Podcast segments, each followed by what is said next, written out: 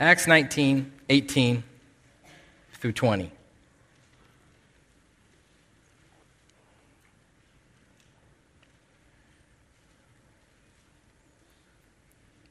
I'll begin with verse 8.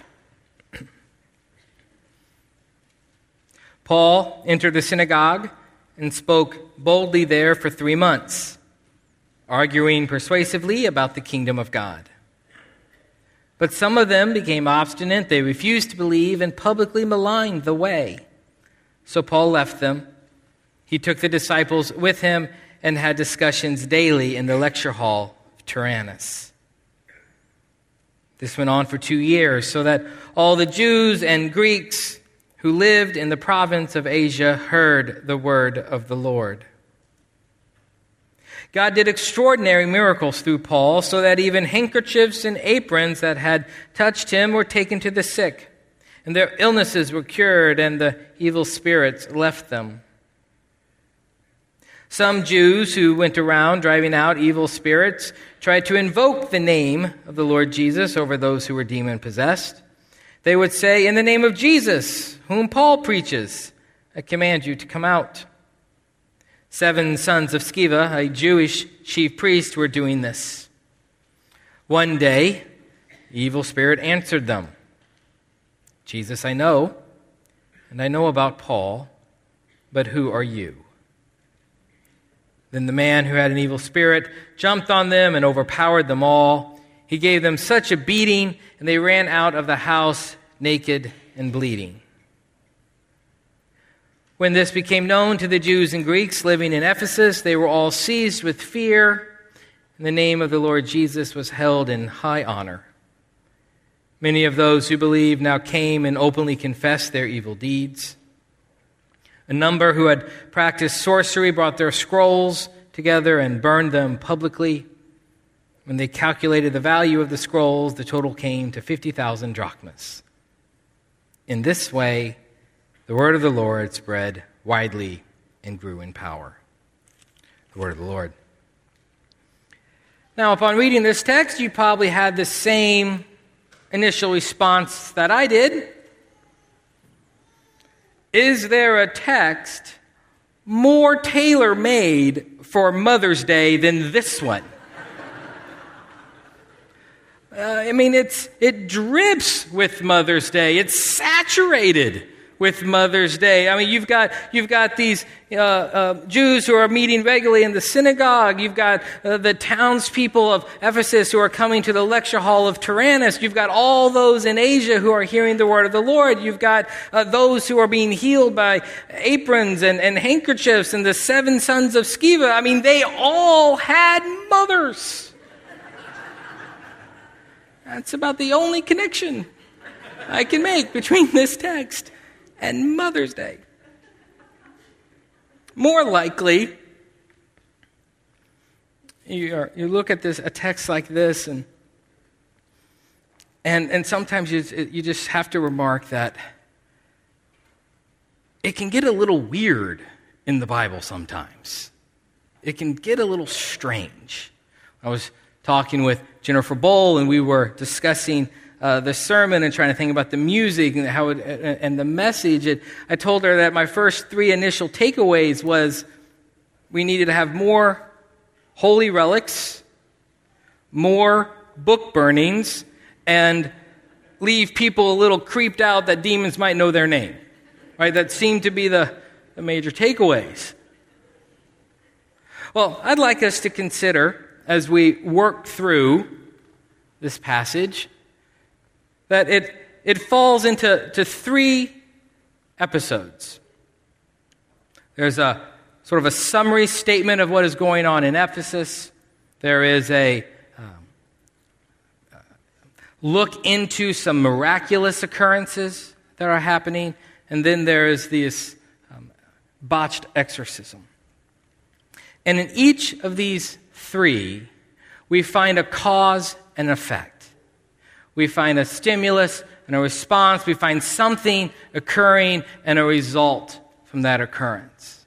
And in each of these three, the result is the same. A phrase I, I want us to keep in mind as we work through this passage. The result I want us to hold in our minds is this Behold the power of the Lord. As we look through each of these, behold the power of the Lord. So we, we start here with verse 8 through 10. And, and what, what we get here is kind of a, a summary, a 20,000 feet view, if you will, of what was occurring when Paul was in Ephesus. And, and verse 8 tells us that Paul begins, as he so routinely does, by going to a synagogue. Luke tells us that Paul spoke boldly there for three months. For three months, he was welcomed and invited to argue and to preach and to proclaim about the kingdom of God. Now, at a synagogue, if you were invited to, uh, to speak, the way that that would occur is you would give comment from a particular text. That the scriptures would be read, what we refer to as the Old Testament, would be read, a passage, and then you would be invited to comment from it. We, we have here then Paul for three months. Three months he is coming and allowed to comment on a particular text, whatever text might have been on the schedule, on the calendar. And, and Luke tells us that when Paul commented, when he argued, when he spoke, when he preached, he always preached about the kingdom of God. Whatever text was being presented, Paul would speak about the kingdom of God. Now, this phrasing, kingdom of God, this goes back to Jesus himself when, when Jesus would speak about his coming, about his arrival, about his teaching, about his deeds, about his miracles, about his cross, about his resurrection. He would speak of it in terms of the kingdom of God had come near. To, to speak of the kingdom of God, then, is to speak of God's sovereign rule, now perfectly expressed and manifest in the arrival of Christ. That's what it meant. It was to, to speak of the kingdom of God, was to talk about the great plan of God, having been anticipated in the scriptures, now being fully and perfectly expressed in Christ. So, this was why it was always right and always correct for Paul to begin in the synagogues. Because it is the scriptures, it is the Old Testament that spoke to the arrival of Christ. And, and, and looking at the Old Testament, is, it is the story of Adam that anticipated the second Adam. It is the story of creation that spoke to the coming of new creation. It is the story of the fall that looked forward towards the one who would not only address the symptoms of the fall, but cancel its cause. To, to speak of the kingdom of God is to speak of the promises given to Abraham and how they are fulfilled in Christ. To, to speak of the kingdom God was to speak of Moses and to speak of the Israelites coming out of slavery, coming out of Egypt, as it pointed towards and looked forward to Christ who would set the captives free and bring us out of bondage. The, the Moses and the story in the wilderness uh, conveyed to what it meant for a holy God to be in covenant with a holy people only possible in Christ. To, to speak of the kingdom of God was to look at Joshua and the victory of God as it pointed to the victory of the cross. It was to, it was to look at the kings and the promises given to David that there would be a king, a Messiah that would reign forever and to see that realized in Christ. It was to speak of the prophets and the exile. It was to look forward to that moment when the exile would be fully ended, when those would be brought back into the presence of God, and how the exile comes to its end truly in Christ. It was to speak of how the prophets would look forward to that age when the Holy Spirit would be present, when Christ would come. This is why it was right for Paul to go to the synagogues. This is why it is right for us to read the totality of the scripture because it tells one great story. The story of God and his people, the story of God reconciling those to him in Christ. Adam and Noah and Abraham and Moses and Joshua and, and the judges and David and Solomon and the kings and the prophets, all of them, Isaiah, Jeremiah, Ezekiel, Haggai, Malachi, Micah, Daniel, they all have meaning because they point to Jesus. And for three months, Paul was able to say this. For three months, he was allowed to speak about how Christ gives full voice to that which God had been speaking in the scriptures. After three months, some of them became obstinate, refused to believe and publicly malign the way.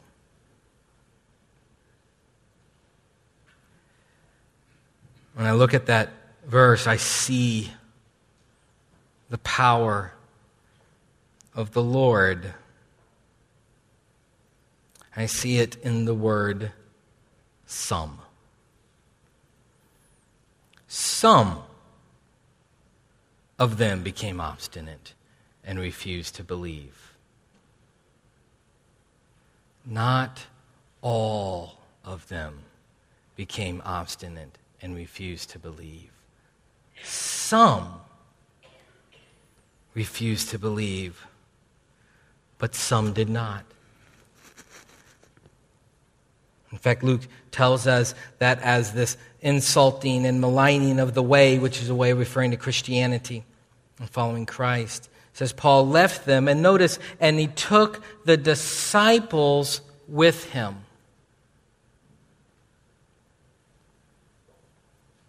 He took the disciples with him.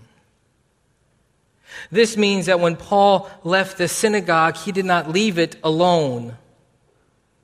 But joining him were some who believed. I think about these some, these disciples that went with Paul. That could not have been easy. It must have been extremely difficult in many ways. Paul has come and he's entered this synagogue, and, and this synagogue would have been a, a home for so many people families, Jewish families in Ephesus, would have been knit together in this synagogue. They would have celebrated births, as we did, they mourned at the loss of loved ones, endured being different from the rest of the pagan world in Ephesus. In this synagogue, there would have been strength in the bonds that were there. To leave that must have been extremely difficult.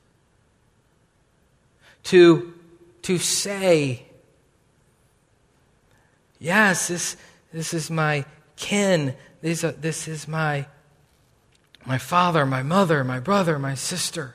This is what I've grown up to, to say, I'm leaving.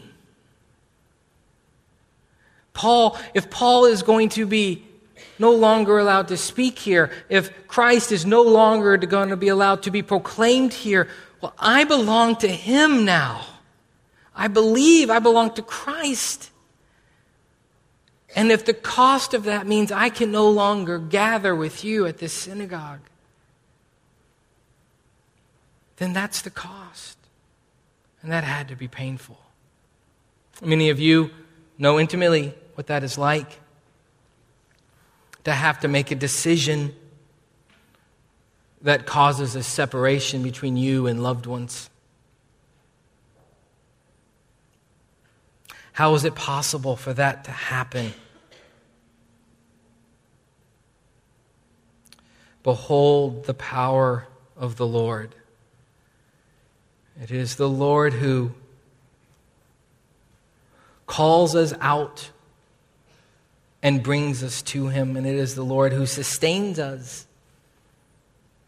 It is the Lord who shows us that we belong to a different family, a different people, a people united not by being Jew or Greek, but by in following the way. So I see the power of the Lord here when I see the word some. Some that did not refuse to believe. It Doesn't end there. After these three months, Luke tells us that after Paul had been uh, insulted and the way maligned, and he took the disciples with him and had discussions daily in the lecture hall of Tyrannus. And that this went on for two years. Now, understand what the lecture hall of Tyrannus here refers to. Um, most likely a space, a, a guild hall, if you will, that belonged to Tyrannus in terms of Tyrannus was the main attraction. He was the orator. This likely isn't the, the language of ownership or patronage, but most likely when we heard the lecture hall of Tyrannus, it was a way of saying that was his space and people came to see him. And so what we have here taking place is Tyrannus, this must have been a known orator for Luke to reference his name. Tyrannus allowing Paul to use his space every day for two years. Tyrannus was most likely not a follower of Christ. Luke is very careful, both in his gospel and in Acts to identify followers of Christ. The fact that we do not get a reference here of Tyrannus being a, a believer or a follower of Christ most likely means he was not. And yet, he was allowing his space, if you will, to be used by Paul every day for two years.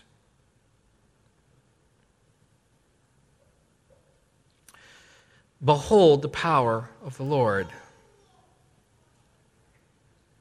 This, this reference reminds me of the, of the truth that every inch of this planet belongs to God. There is no space so unreached, so desolate, so contrary to God that He cannot use it if He wants. There is no space so protected by legal contract or chain of custody that can't be used by God if He wants it. Every inch belongs to Him.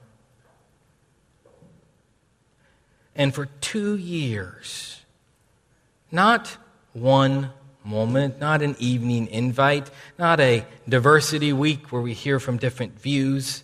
Every day for two years, Paul preached. And the result, Luke tells us, was that all the Jews and Greeks who lived in the province of Asia heard the word of the Lord. That is not common phrasing for Luke. Luke doesn't say that anywhere else. He doesn't use the phrase, all the Jews and Greeks who lived in the province of Asia. He doesn't say, all the Jews and Greeks who lived in the province of Galatia or Macedonia or Achaia. That's not stock phrasing for him. So this means something remarkable was happening here. That in Paul coming every day to this pagan lecture hall, the result was that the word of the Lord, the gospel, the proclamation of the kingdom of God was going out to the entire province of Asia. We, we usually think of Paul as going places, going from this city to this city to that city. Here we see Paul staying. God is in control of our comings and our goings and in our stayings. It was the Lord's will for Paul to stay there for two, almost three years. When, when we think of Paul's missionary journeys, we often think of three journeys. We'll, use that language often enough because Luke traces like starting points back to finish points, starting points back to finish points, starting points back to finish points. We can be misled by that to thinking that Paul had some great plan that was organized in the details at its outset. We can be we can sometimes look at that sort of organization and think that Paul had before him this idea he was going to stay in a certain city for a certain amount of time and then move to another city for another amount of time and so forth and so forth. And, and generally speaking, it would take X number of months to establish a church, X number of months to find elders and then move on. And they would send a lead team ahead of them who would prepare the next place. Scripture tells us something completely different. Not that there wasn't forethought, not that there wasn't planning, but what drove when Paul went or when Paul stayed was what the Lord was doing and how the Holy Spirit was directing. We can become so involved in, in debating processes.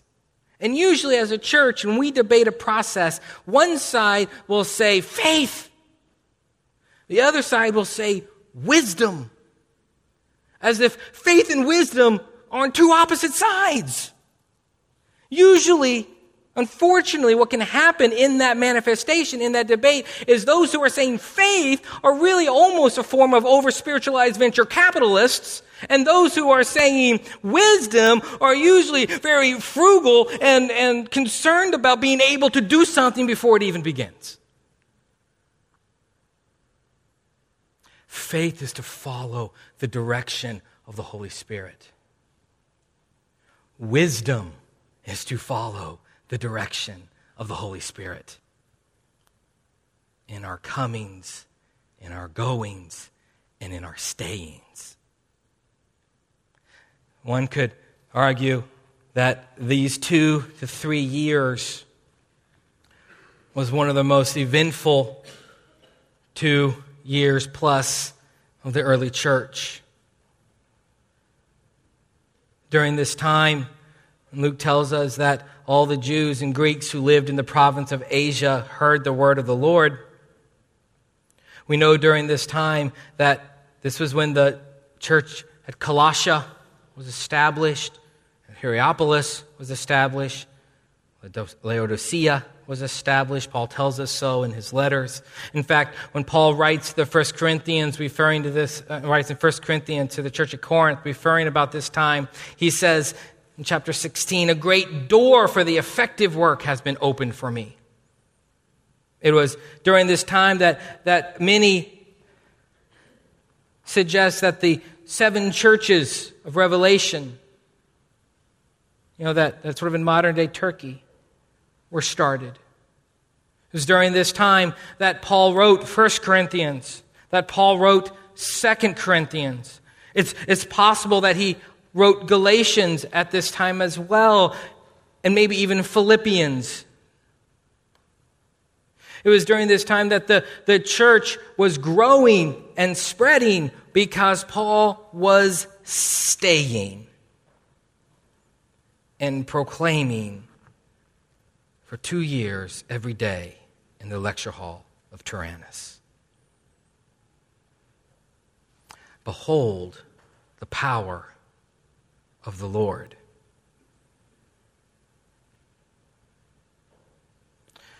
We move into now the second episode with verse 11. If, if, if 8 through 10 sort of gives us a summary view of what was occurring.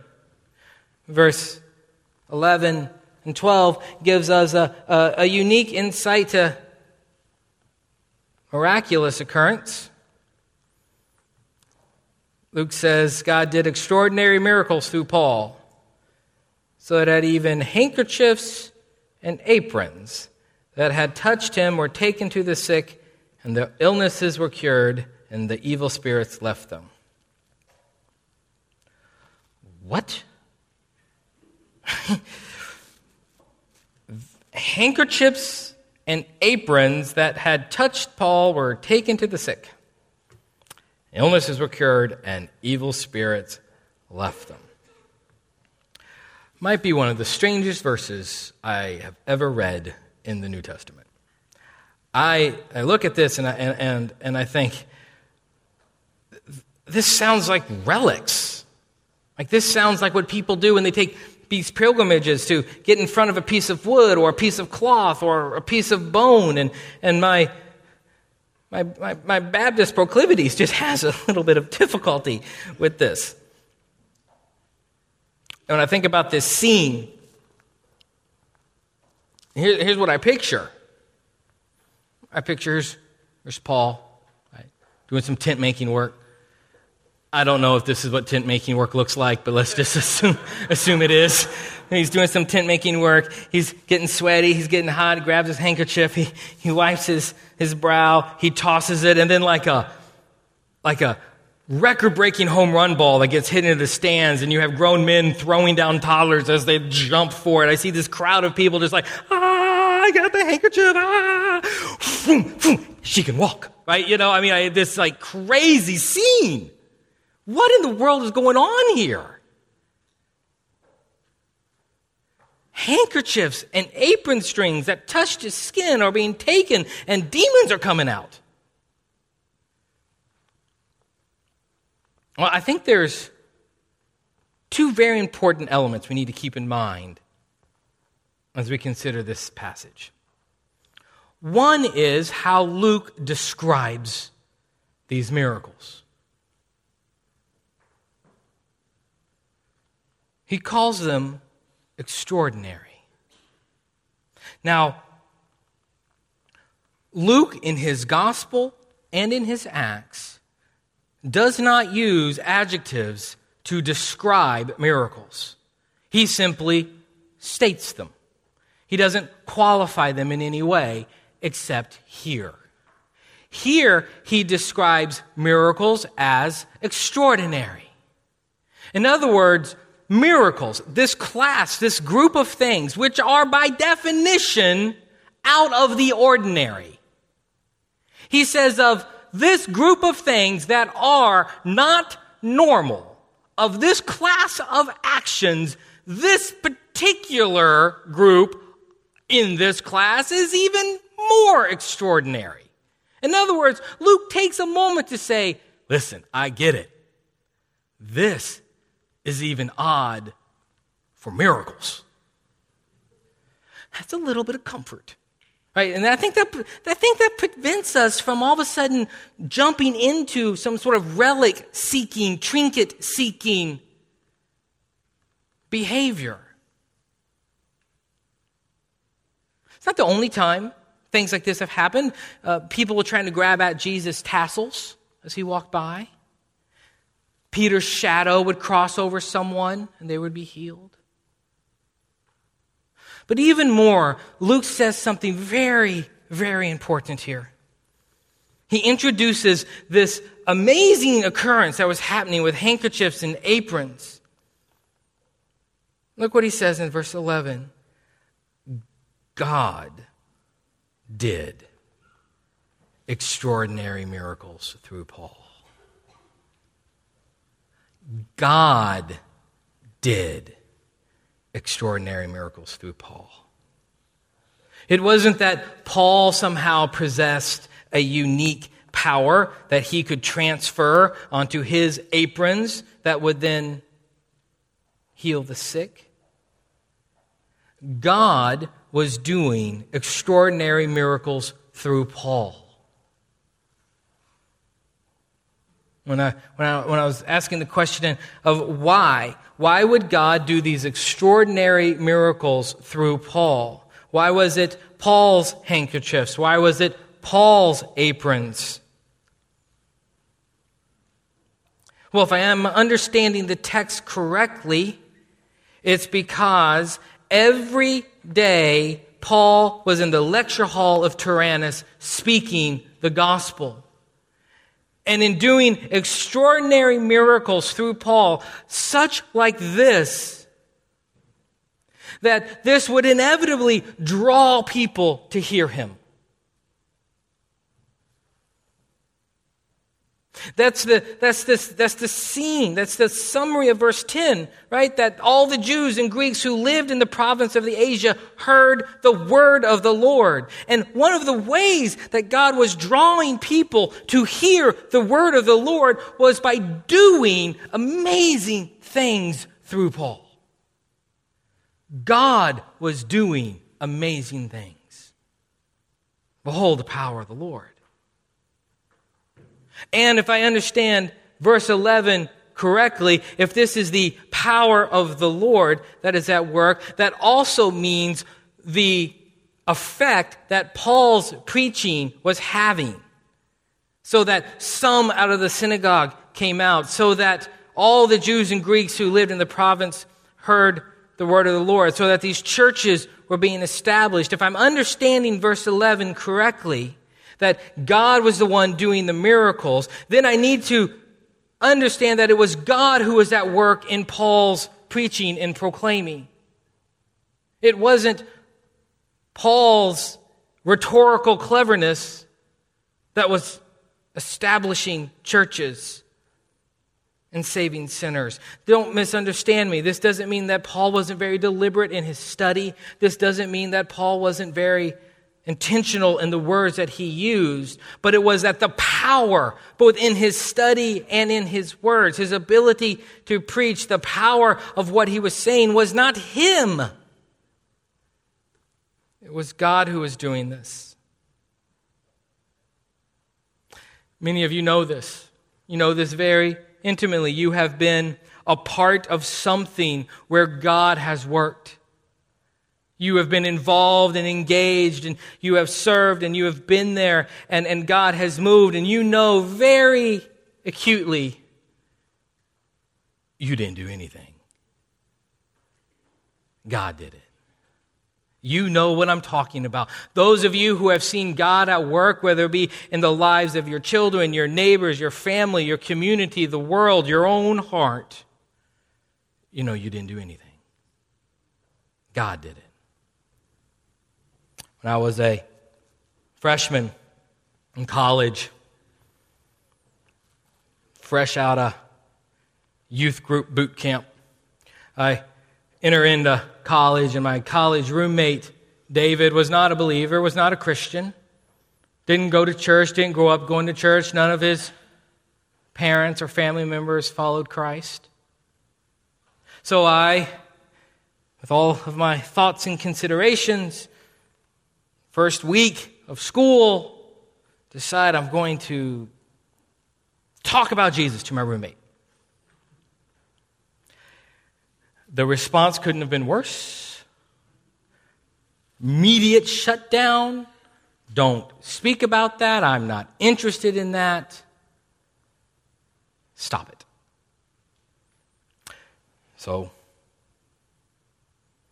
with my full Christian courage that could fit probably in a thimble with room for cream. I did nothing else. Did nothing. Said nothing. Never brought it up. Not because I was prayerfully seeking and discerning the right time to do it. It's because I didn't want that moment again. That's what I didn't want. I didn't want that to happen. We, we stayed roommates sophomore year, junior year, senior year. I didn't say a word. Now, I went to things. I went to FCA. I, I was involved uh, in church. Did not invite him. I didn't want that to happen again.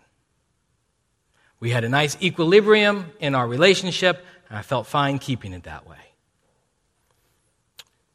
And towards my senior year, a mutual friend of ours, her name was Tammy, she comes up to me and says, Hey, did you know David's been asking some things about Christ and Christianity?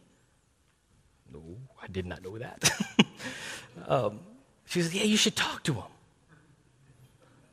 Okay, so it seemed maybe this was safer at this moment.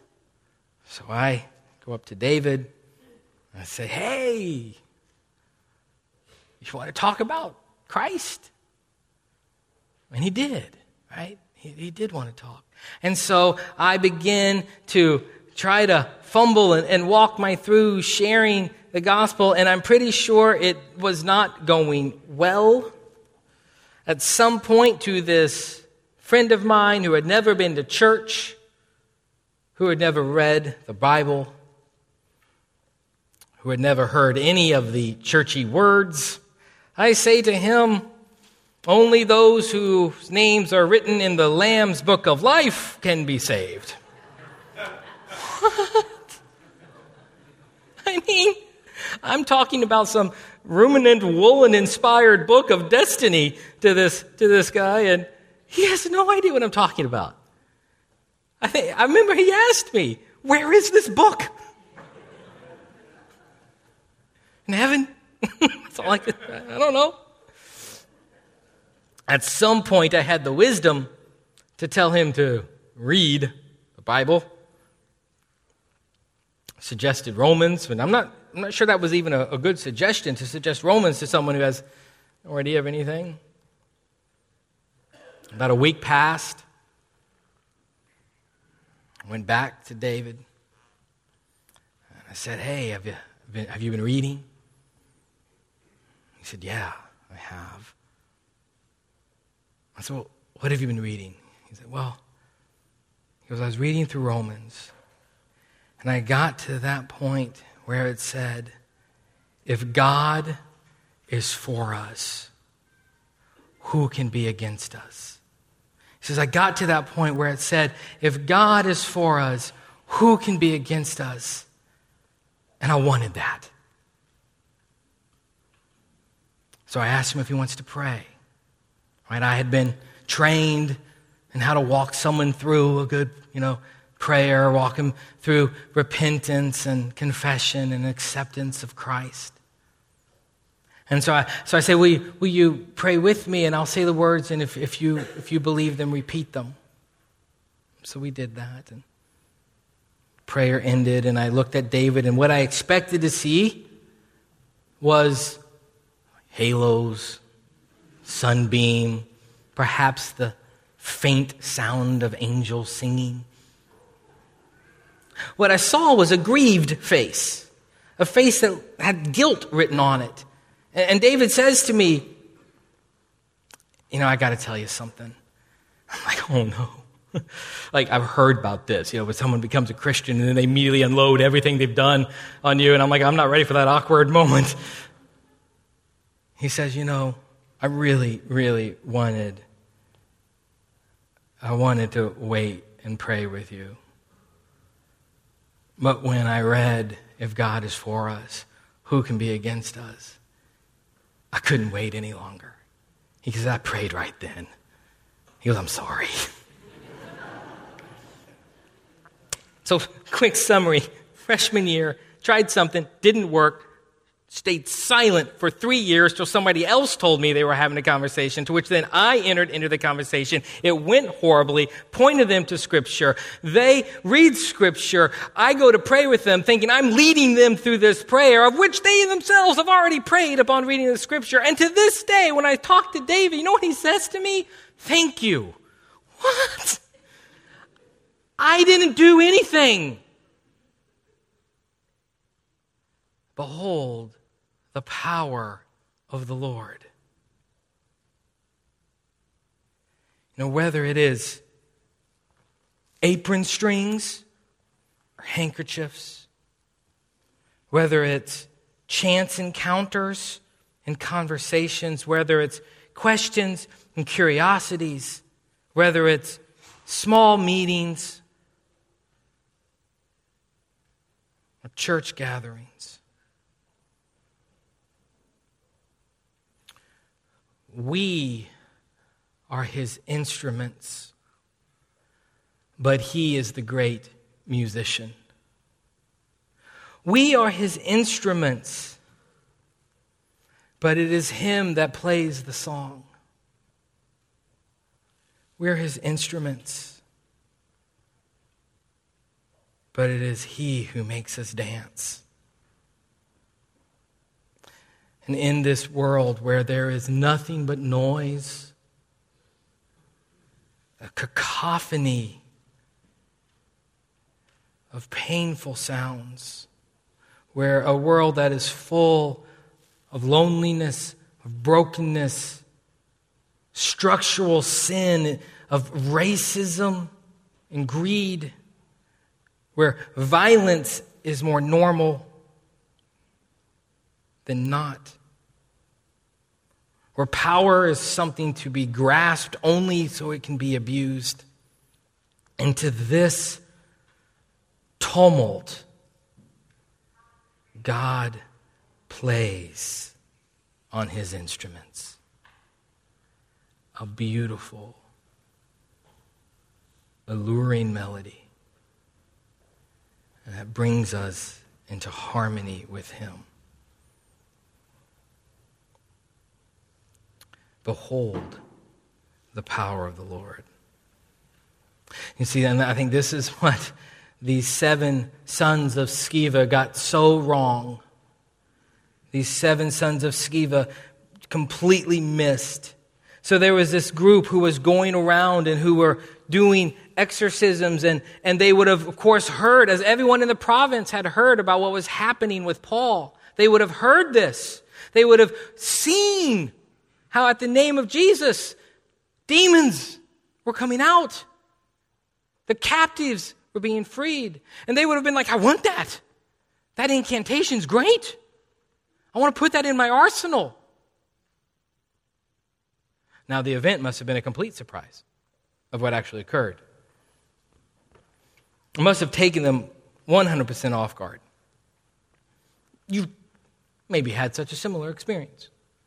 You go into a scene, you go into a place and setting, you, you say something, you do something, and the immediate response couldn't have been more scary if you could have imagined it.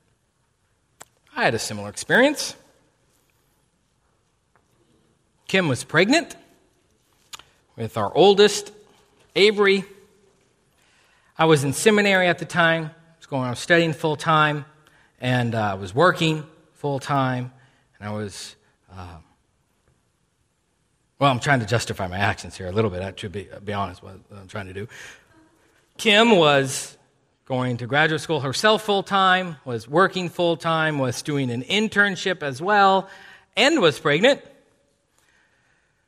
So I probably can't really justify my actions. I come home. We had had this agreement. We were living in a little duplex in Hingham we had had this sort of arrangement where there was no dishwasher, so if you ate something, do the dishes. I come home, it's late from school, from work. I walk in, I see on the counter Kim's dishes. To which I said, a veteran of marriage now, I've been married about eight years at this point. To which I said, Would it kill you to do some dishes around here.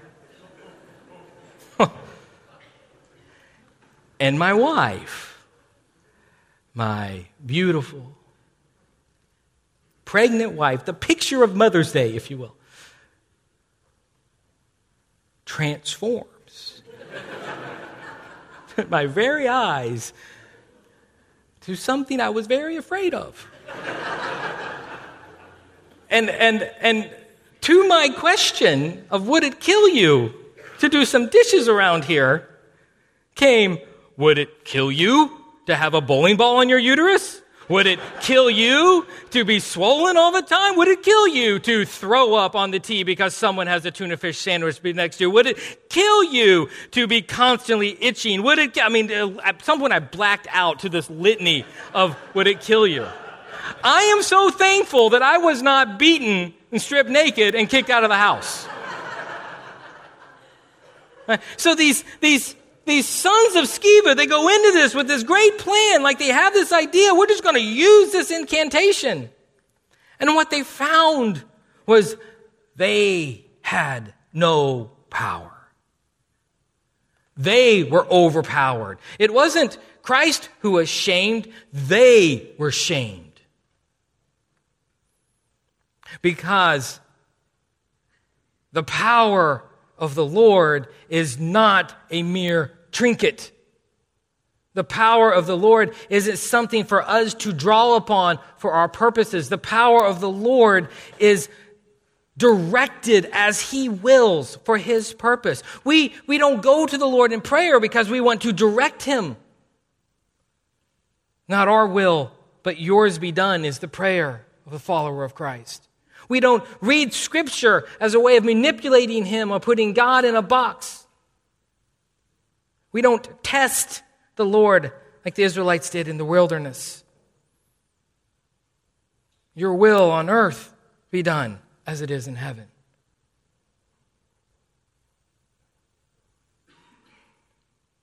We are the instruments of the great musician.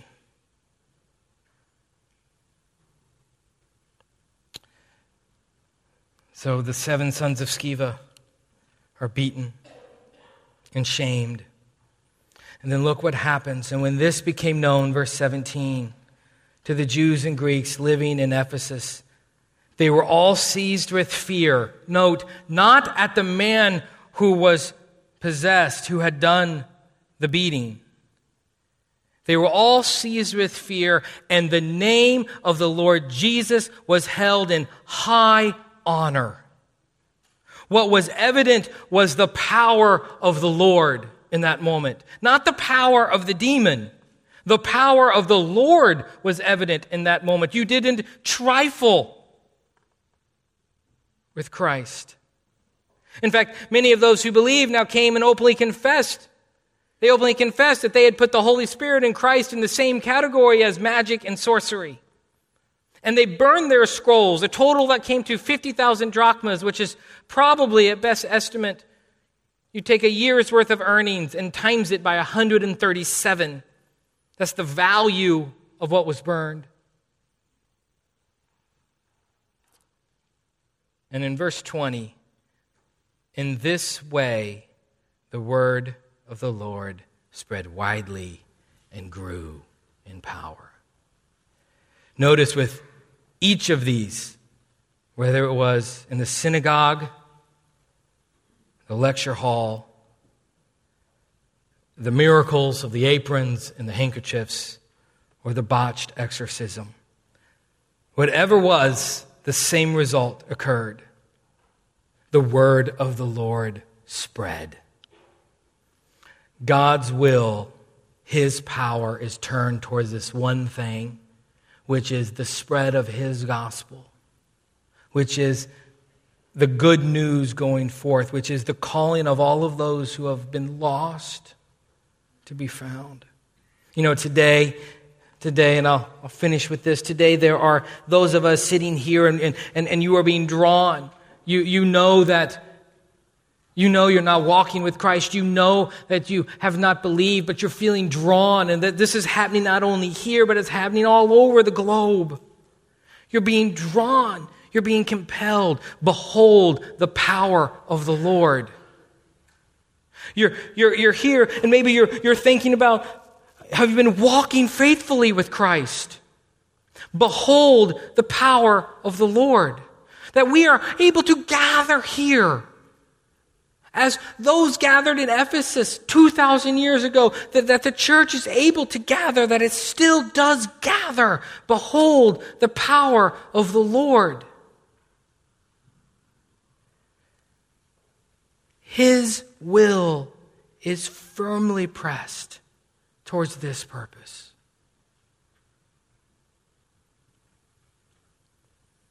Last Sunday, Jeremy asked us to consider those areas in our faith that were misaligned. You remember he had us put on a list. I've been thinking about what I put on my list. I've been feeling the rebuke of what I put on my list. Behold the power of the Lord. He asked us to consider those brothers and sisters who we could go to, who we could lean on in this. And as names came to my mind and as names came to your mind, behold the power of the Lord. It doesn't matter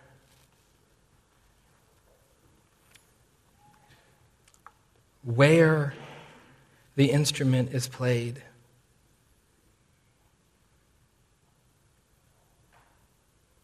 The reason it is pray, played is always the same. He wants us to dance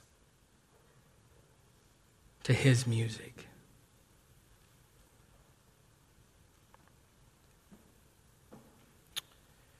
As I uh,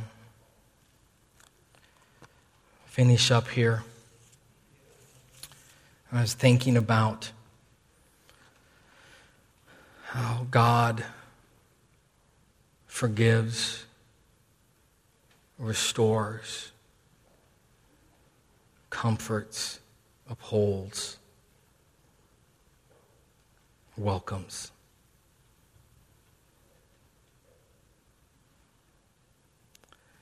I know in all these things. We are more than conquerors through him who loved us. For I am convinced that neither death nor life, nor angels nor rulers, nor things present nor things to come, nor powers, nor height, nor depth, nor anything else in all creation will be able to separate us from the love of God in Christ Jesus our Lord. Or as my roommate, friend, brother in Christ, David said, if he is for us, who can be against us? Let us pray.